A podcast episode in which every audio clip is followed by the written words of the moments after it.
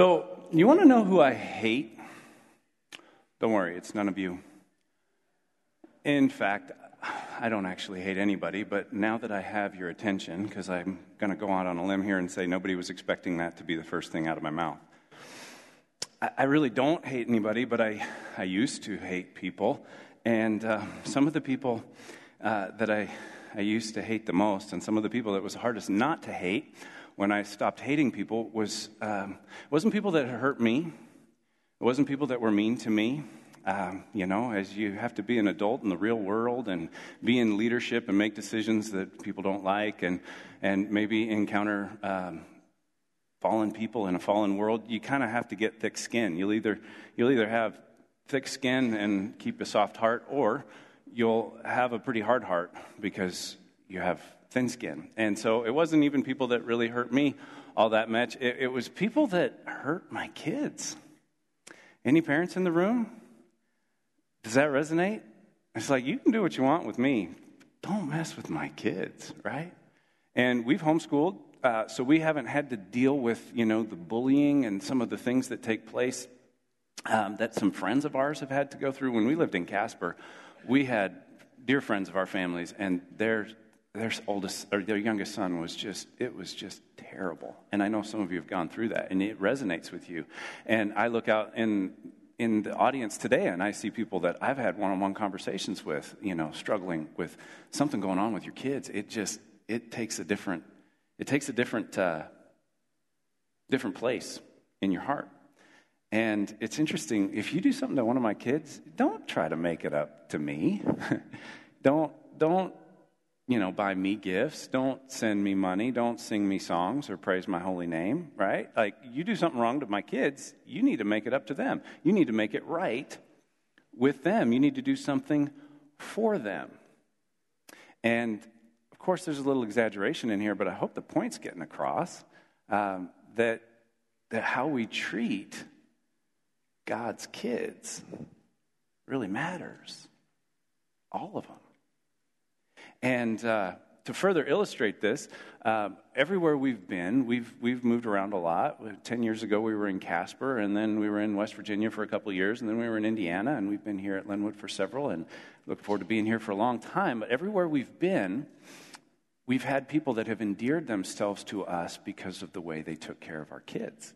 And whether that was a volunteer in our Kids Way ministry here, Early on, when we got here, there were a number of wonderful volunteers that just made our kids feel special, made our kids feel at home, knew they'd been through a move, knew that this was all new for them. Uh, same thing happened in Indiana. We had some neighbors and friends in our church that were just phenomenal. In West Virginia, there were several people, and one in particular was an Easter egg hunt.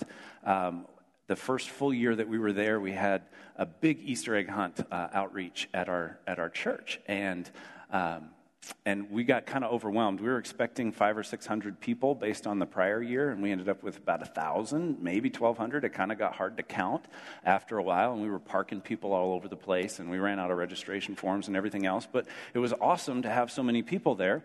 And uh, when it got time for the actual hunt to begin, uh, there was little kids hunt, like the under twos or maybe under threes. And so Heather took Carson, who was under three, and I took Owen and the older two boys to the three to five year old hunt. And I don't know if you've ever been to a three to five year old Easter egg hunt, but it's a sight.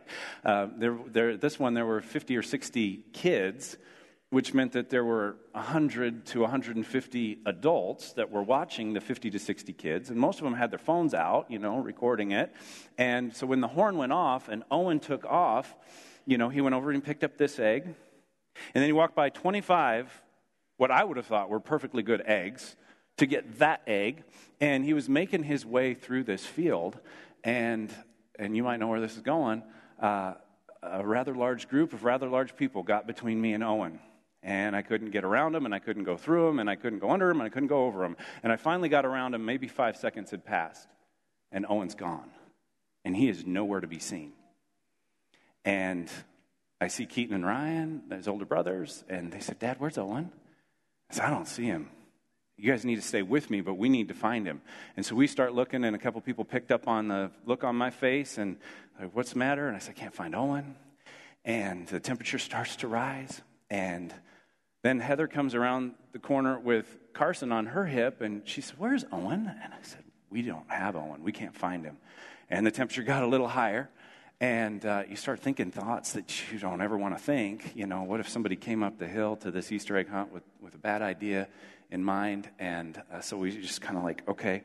We said a short prayer. I said, I'm going to go check the church in case he went, you know, back to the church or to my office or something like that. You guys, you two go this way. And by this time, her mother in law was there. And so they split up. And, um, I'm walking into the church, and out walks Jasmine Payne. I will never forget her, teenage girl that had served in kids uh, in the kids ministry there, and she's got Owen on her hip. and I'll tell you what, Jasmine Payne still has a soft spot in my heart because she found Owen. He looked concerned. He looked confused. She said, "Why don't we go find your dad?" and picked him up and to find us. And so I tell that story just to illustrate how when you do something, when somebody does something for one of your kids, if you got kids, that really means something, doesn't it? And, uh, and I think it means something to our Heavenly Father because we're created in the image of God. And His Word is absolutely clear that we love God by loving His kids. We love God by loving people. And, and people are the only thing in all of creation that moves the heart of God the way people do. Nothing else comes close. And so much so that he, he came himself to redeem all of us and to bring us uh, to be with him and be a part of his family. And that was kind of how we got started last week in this new series, The You Next to You. Uh, before we could talk about the You next to you, we had to talk about you. And so last week we talked about what's true about you. If you are in Christ, you are God's beloved. You are a beloved child of God in whom Christ dwells and delights. And so we looked at that and we looked at the scriptural basis for that and we looked at, at this idea of, of how important it is that we know what's true about us. Because all sin is really ultimately a failure to see as God sees. Because if we saw as God sees, we would do as He says. And to sin means to miss the mark. And so we fail to see something, whether it's ourselves or God or the people around us, we fail to see something the way God sees it, and that's why we do something other than God has said to do. And so, our bottom line last week was that in Christ you are a beloved child of God in whom Christ dwells and delights. And our second bottom line last week was that what's true about you is true about the you next to you. That every single person you lock eyes with is beloved by God. And every single person that you lock eyes with, he desires that they would become his child. That someone like you would introduce them to their Heavenly Father and bring them into a relationship with Him, into the family of God, where they can know what's true about them, that they are beloved children of God in whom Christ can dwell and delight. And so today, we're titling the message Shifting the Focus. So we spent a whole message talking about you. Now we're shifting the focus to the you next to you. We're shifting the focus from ourselves to the people around us. And the bottom line today, which is really the bottom line for the whole series in a lot of ways, is that the focus of religion is you, but the focus of Christianity is the you next to you. And you might be thinking, well, isn't the focus of religion God? Or whatever God or whatever deities?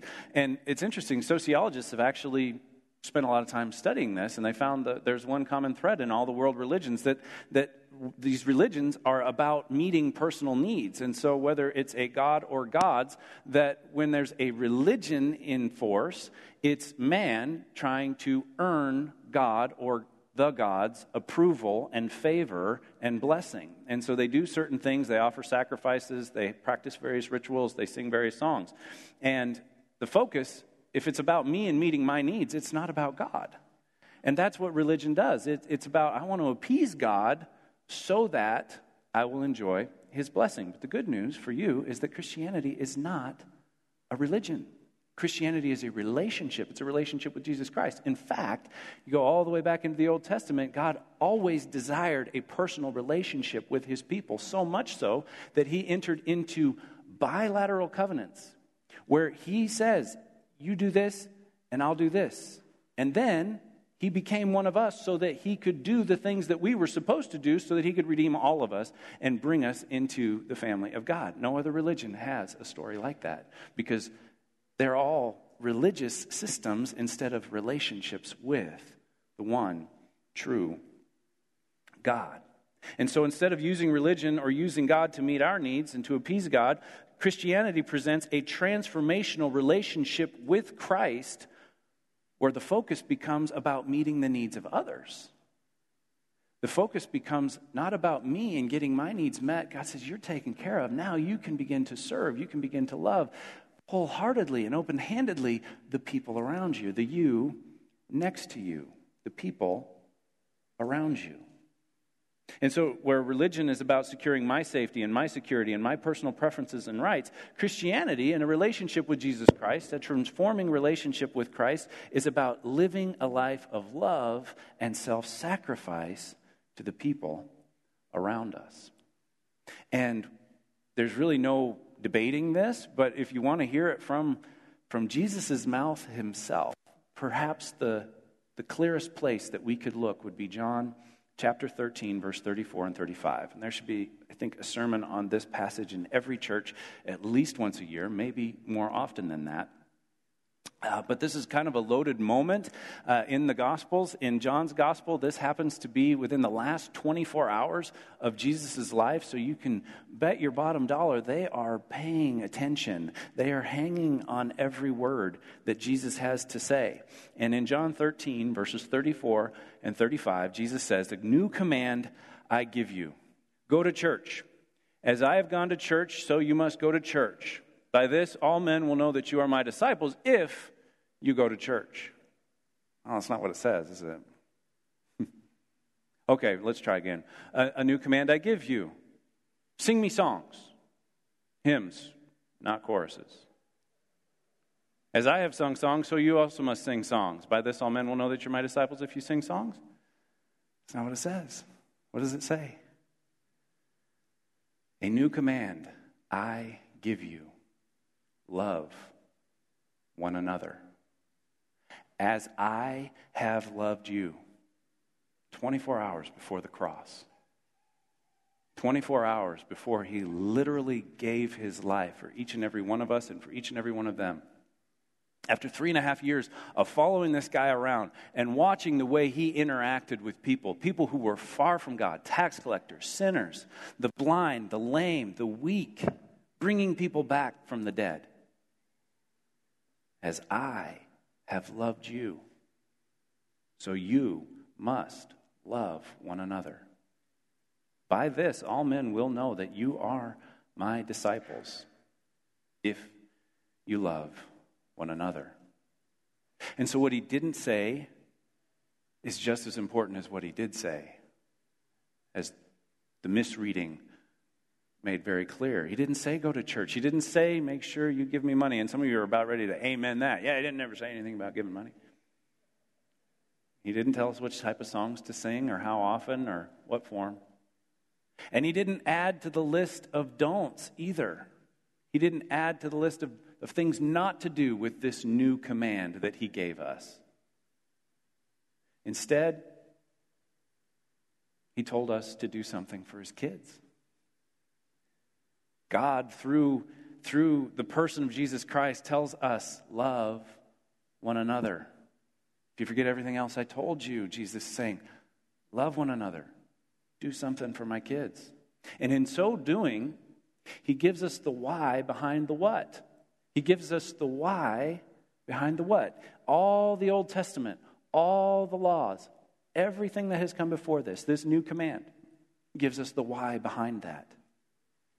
Is it about you or is it about the you next to you? Because when he tells us to love one another, he's also giving us the why behind all the don'ts.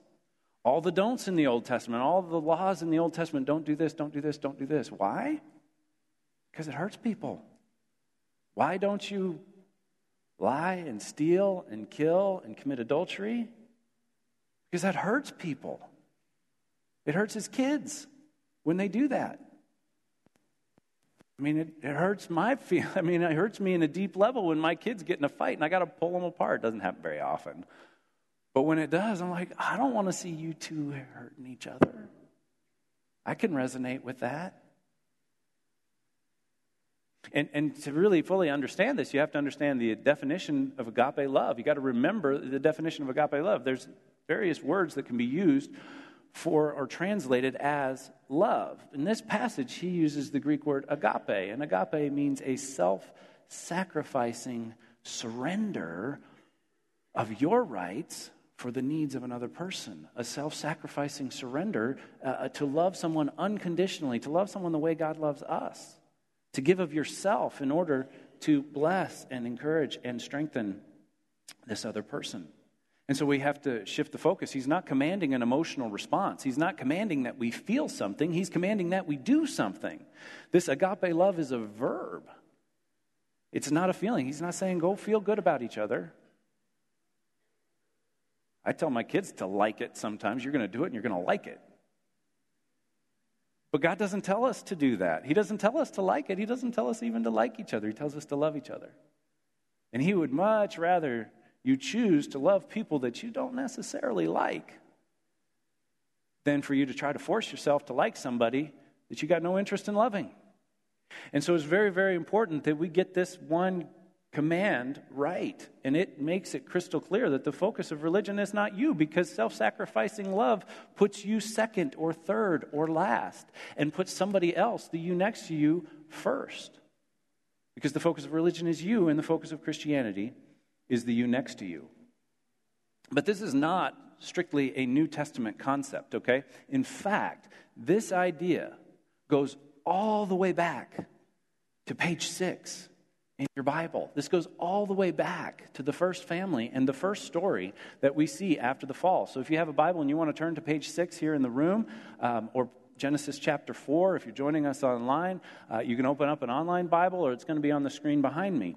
But Genesis chapter 4 tells us this first story after the fall, and it illustrates this really, really powerfully. And it tells us and shows us why this matters so much. Why this idea that it's about the you next to you matters so much. So in Genesis chapter 4, they've just been kicked out of the garden uh, right after the fall that you can read all about in Genesis 3. And we read this Adam lay with his wife Eve, and she became pregnant and gave birth to Cain. She said, With the help of the Lord, I have brought forth a man. Later, she gave birth to his brother Abel. And what happens next here is essentially the birthplace of religion. It's the birthplace of man trying to get his needs met through God. It's the birthplace of a religion that's more focused on me than the people around me or even the deity. Now, Abel kept flocks and Cain worked the soil. In the course of time, Cain brought some of the fruits of the soil as an offering to the Lord. But Abel brought fat portions from some of the firstborn of his flocks. The Lord looked with favor on Abel and his offering, but on Cain and his offering he did not look with favor. So Cain was very angry, and his face was downcast. Now, there's a couple things going on here that you kind of have to understand.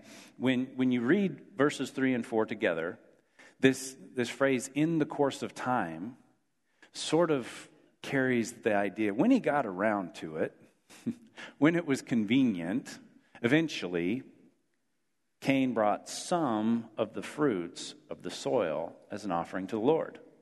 And then we get this really powerful word, but, at the beginning of verse 4. But, in English grammar terms, go back to eighth grade, but is a disjunctive conjunction. So, conjunctions bring two statements together, but a disjunctive conjunction shows the difference between the two, right? It's disjunctive conjunction. So, it's marrying these two verses together, but it's showing that there's a very different thing happening in the second statement. Kind of like when somebody comes to you and they give you a little compliment and then they say, but, and tell you what they really think. They didn't come over to compliment you. they dressed up a suggestion in a rented tuxedo of kindness, right? Or, or when somebody, you know, says, oh man, that was just amazing. But you know what they're really after. You know what they're really is on their heart. It's a disjunctive conjunction. Okay, so I think you understand that now. And uh, it says this it says, But Abel brought fat portions from some of the firstborn of his flock. So there's a difference here between some of, you know, when he got around to it, some of the fruit to fat portions. If you've ever had a steak, you know the fat's where it's at, right? The fat is where the flavor is. That's the best part. He brings the fat portions to God, and we're told that God looked on his offering with favor, but on Cain and his offering, he did not look with favor. Now, I didn't say he's displeased, he just didn't look with favor the same way. And so, Cain, when it's really about you, Cain's upset, right? He's upset, he's angry, he's downcast because is his offering more about God or more about himself? And then the Lord said to Cain, Why are you angry? Why is your face downcast? Side note. When God asks a question, it's not because he doesn't know the answer. It's because the person he's asking the question needs to figure out the answer. And so he's uh, guiding him through this. And he says, Why are you so angry? Why is your face downcast? If you do what is right, will you not be accepted? But if you do not do what is right, sin is crouching at your door. It desires to have you, but you must master it. So God comes to him with compassion, comes to him with a simple solution, and the ball is in Cain's court. And here's what he does. Now Cain said to his brother Abel, Let's go out into the field. And while they were in the field, Cain attacked his brother Abel and killed him. You see, his religion was about himself. His religion was about getting his needs met. His religion was about God looking upon him with favor. And so he killed his brother in anger, in jealousy, and in hatred. But it doesn't stop there. This, this last verse fascinates me. So the Lord said to Cain, Where is your brother Abel? Again, not because he doesn't know. God knows. There's no pause in divine omniscience. He knows. But Cain, and look at his response I don't know, he replied, which is a lie. And then this flippant question that he asks Am I my brother's keeper? It's all about me, God. Why are you asking me about him? I don't know where he is. Am I my brother's keeper? Am I responsible for him? And one scholar put it this way that this is the first question that man asks of God in all of the Bible. It comes on page seven. And it's this flippant response. And yet, the entire rest of Scripture answers that question yes, you are your brother's keeper. It's not about you. It's all about Him. It's all about the people around you. It's all about worshiping me, loving me by loving them. And He makes this crystal clear through the story of Cain and Abel. You are your brother's keeper. You are your sister's keeper. Your religion is not about you. I'm inviting you into a relationship where you can trust me to take care of you so that you can bless those around you, so that you can take care of those around you. You are your brother's keeper. Because the focus of religion is you, but the focus of Christianity is the you next to you.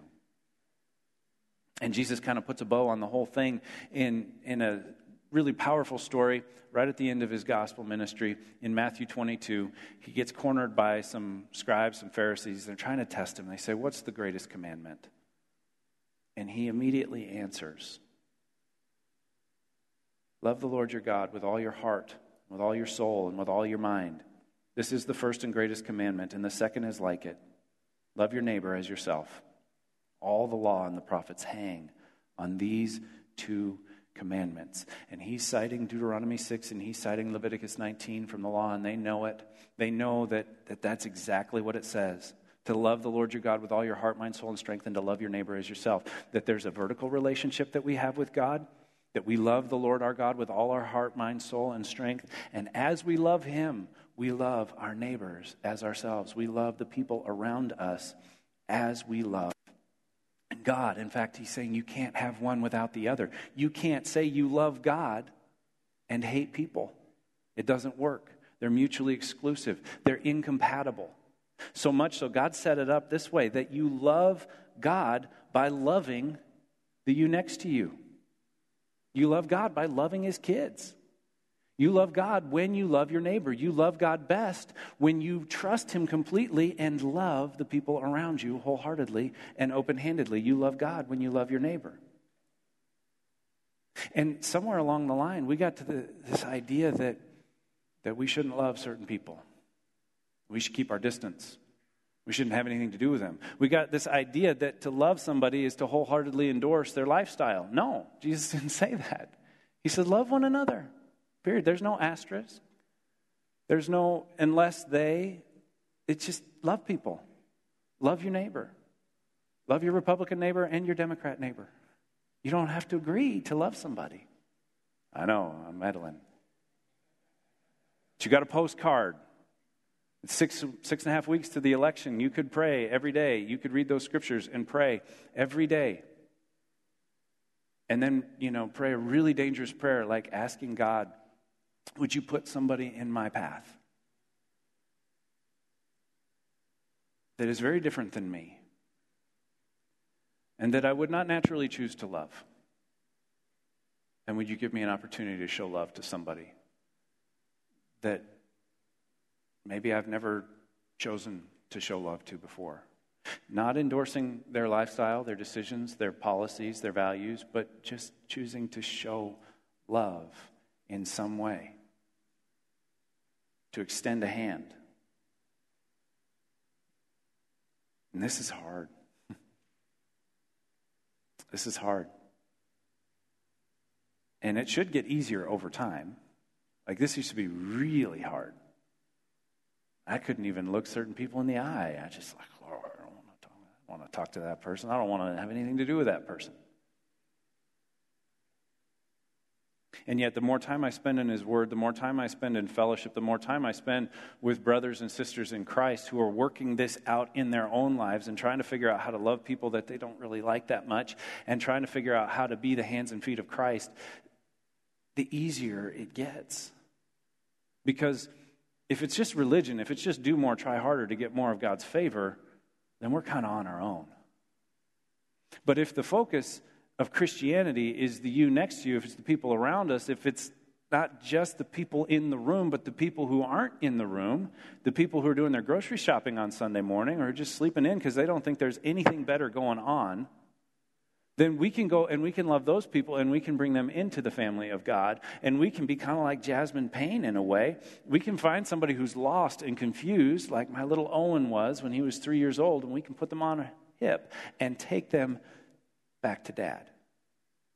And that's the focus of Christianity. That's the focus. That's why Jesus said, You love one another. You love me best when you love the people around you. And so that's my heart, that's my prayer that each and every one of us will pray dangerous prayers, that we'll get involved in a discipleship group, that we'll work this out with people, that we'll sit around a table and talk about what God's saying to us through His Word. And we'll be involved and engaged in that. And we'll be growing as disciples and eventually begin making disciples who make disciples who make disciples. If you're involved in a, in a discipleship group, uh, thank you. I'm, I'm, so excited about that. If you're not involved in a discipleship group and you'd like to be involved in a discipleship group, you'd like to start being discipled, or you would like to maybe just take the plunge and start discipling somebody else, then there's a, a link on the screen. You can just go to tinyurl.com slash Linwood Discipleship and fill it out. Let me know. We'll, we'll work with you to help you find a place that you can begin growing as a disciple, learning to love one another, working this out with the people around you, working this out in relationship with others, spending time in the Word on a regular basis, and praying dangerous prayers like, like God, help me to find somebody to show your love to this week and watch what happens. And so I'll close with, with that question Who can you show love to this week? Or maybe a better question who will you show love to this week? Maybe God's already put somebody in your mind. Maybe it's, it's crystal clear and you know. You know what you're to do and how you're to do it. My prayer is that we'll respond in faith and that will help bring some people back to God.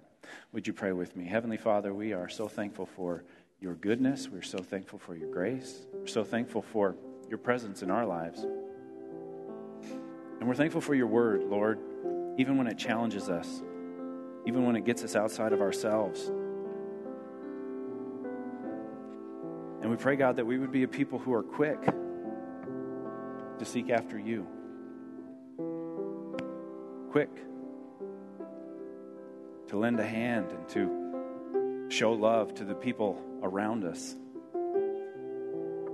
Pray, God, that we'll be quick to show love to your kids, all of them. And we won't carve any out.